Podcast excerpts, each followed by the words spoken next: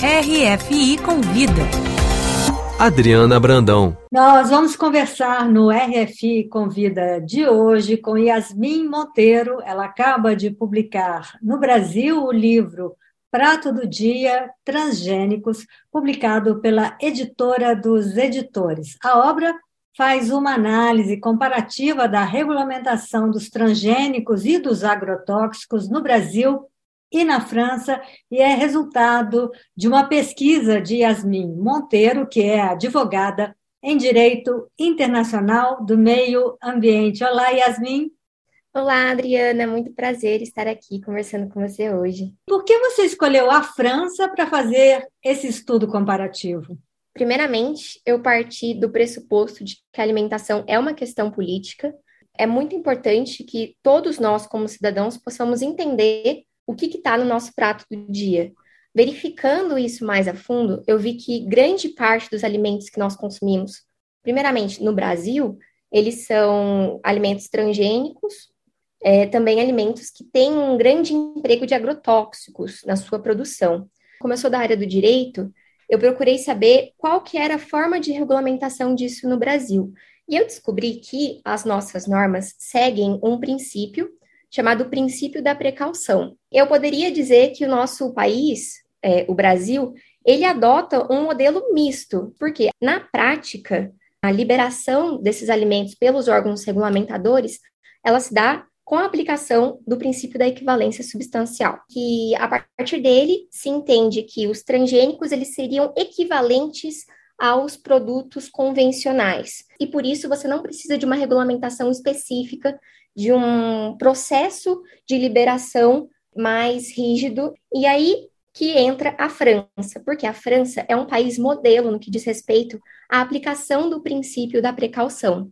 Por outro lado, o outro país que está na linha oposta, aplicando, portanto, o princípio da equivalência substancial, seria os Estados Unidos. Você diz que, teoricamente, o Brasil se aproxima do modelo francês, mas na prática não é bem assim, né? Importante a gente observar que a questão da transgenia, ela está intrinsecamente ligada ao direito de informação do consumidor, à vontade democrática e, particularmente no que diz respeito ao Brasil, também está muito ligada à questão dos direitos das comunidades autóctones. Agrotóxicos e transgênicos estão na base desse modelo de agricultura industrializada, desse agronegócio que é muito importante para a economia brasileira, mas que também traz muitos problemas, como você acaba de assinalar, limites em relação à proteção do meio ambiente, mas também da democracia e dos direitos individuais. Por que, que os agrotóxicos estão relacionados aos transgênicos?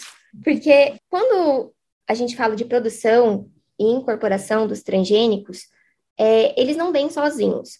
Apesar de quando eles foram criados terem sido feitas muitas promessas de que eles revolucionariam o modo de produção dos alimentos no mundo, sendo inclusive capazes de acabar com a fome no mundo, essas promessas elas não foram concretizadas. A minha visão que eu expresso no livro é que a aplicação exacerbada de transgênicos e, consequentemente, de agrotóxicos, ela faz parte de um ciclo de lucratividade que pressupõe uma instrumentalização da natureza. Se você cria uma planta super resistente a um agrotóxico, em alguma medida, você vai estar afetando os animais que consomem diretamente aquela planta e aí os animais que consomem esses animais, você vai estar alterando toda a cadeia.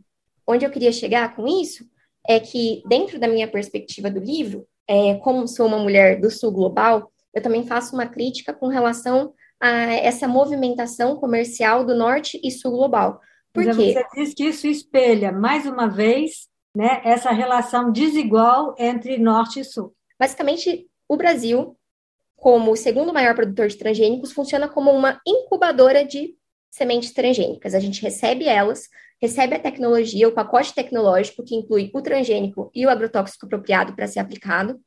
A gente aplica isso na nossa, no nosso território, e então, quando essa planta é colhida, ela é novamente enviada para fora do país. Pois é uma coisa muito contraditória que, apesar de virtuosa, como você disse, a França né, não tem nenhuma plantação de transgênicos aqui na França, mas o país importa alimentos transgênicos do Brasil, principalmente para alimentar o gado, e produz e exporta muitos agrotóxicos, inclusive produtos proibidos em seu território para o Brasil.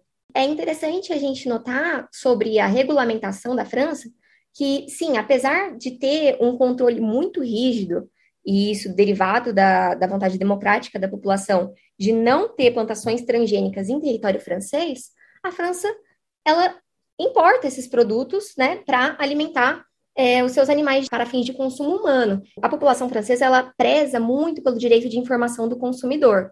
Mas quando a gente tem, por exemplo, uma galinha que é alimentada com milho transgênico e ela bota os ovos dela, esses ovos eles não vão receber uma regulamentação específica na França.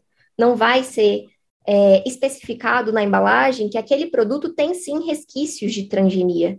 Então, indiretamente, existe uma mitigação do direito de informação. É importante salientar que a França, como você disse, ela é o segundo país dentro da Europa que mais utiliza agrotóxicos.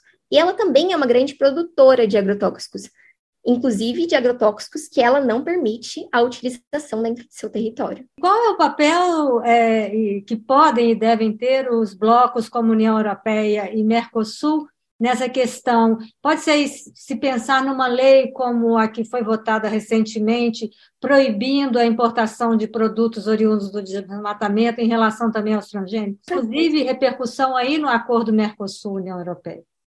Eu considero que a formação desses blocos, ela, ela tem é, papéis muito importantes, não apenas no que tange a questões é, de movimentação de pessoas, né, livre comércio, enfim, também existe um papel social da formação desses blocos, que é a tentativa de uma implementação de, de leis é, normas gerais, né, que busquem homogeneizar a proteção de direitos considerados fundamentais, é, fundamentais internamente, né, e direitos humanos é, no âmbito internacional. Então, a gente precisa ter parâmetros de proteção mínimos a serem incorporados é, e também ter a noção de que esses padrões de proteção, eles terão repercussões é, não apenas é, para um bloco específico. Por exemplo, se a Europa é, passa a adotar um padrão mais rígido de importação de produtos que,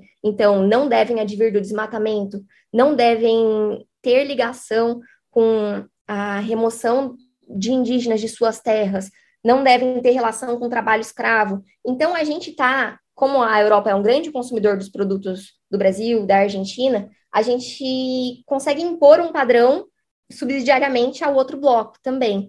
Yasmin Monteiro, o tema do seu livro ganha ainda mais atualidade nesse momento em que o Congresso é, deve votar em breve a PL do veneno após mais de 20 anos de tramitação. Sim, é verdade. Em 2021, o então presidente Jair Bolsonaro ele chegou a aprovar um decreto que passou à frente alguns dos pontos principais do que vem a ser agora o PL do veneno. Por exemplo, ele aprovou que substâncias potencialmente cancerígenas é, fossem liberadas e também estabeleceu um regime prioritário de liberação dos agrotóxicos no Brasil. A gente tem que combater ativamente esse tipo de retrocesso, porque é, existem riscos muito grandes para toda a população. Hoje em dia, no nível regulamentar que a gente tem, brasileiro médio consome cerca de 5,5 kg de agrotóxicos por ano. Se a gente continuar nessa toada, provavelmente a gente vai ter cada vez uma violação estrutural da saúde ainda maior. E a gente observou uma grande liberação de agrotóxicos é, no governo de Jair Bolsonaro. Esses agrotóxicos foram liberados para tentar atender uma pauta do Congresso, né, que tem seus interesses no agronegócio e que não se preocupa realmente com a manutenção da diversidade biológica, com a manutenção de um status de saúde elevado para a população como um todo. Então, é preciso uma luta ativa e diária para a gente conseguir barrar esse tipo de proposta que, no final das contas, não é democrática, porque visa apenas o interesse econômico de poucos em detrimento de direitos fundamentais de muitos e que não corresponde ao que realmente são consideradas as necessidades primordiais da população, como o combate à pobreza, a busca pela igualdade de gênero, a busca pela segurança alimentar da população. Então, eu acredito que a gente, como cidadão, tem que ser ativo nessa luta e tem que buscar também o maior grau possível de informação dentro né, daquilo que está ao nosso redor, para a gente entender o que, que eu estou consumindo, quais são os danos que isso pode gerar para a minha saúde, não apenas para a minha saúde, mas para o meio ambiente como um todo. É preciso um pensamento a longo prazo e não reducionista. Muito obrigada, Yasmin Monteiro, advogada e autora do livro Prato do Dia Transgênicos, publicado agora no Brasil pela editora dos editores. Muito obrigada, Yasmin. Muito obrigada, Adriana, foi um prazer.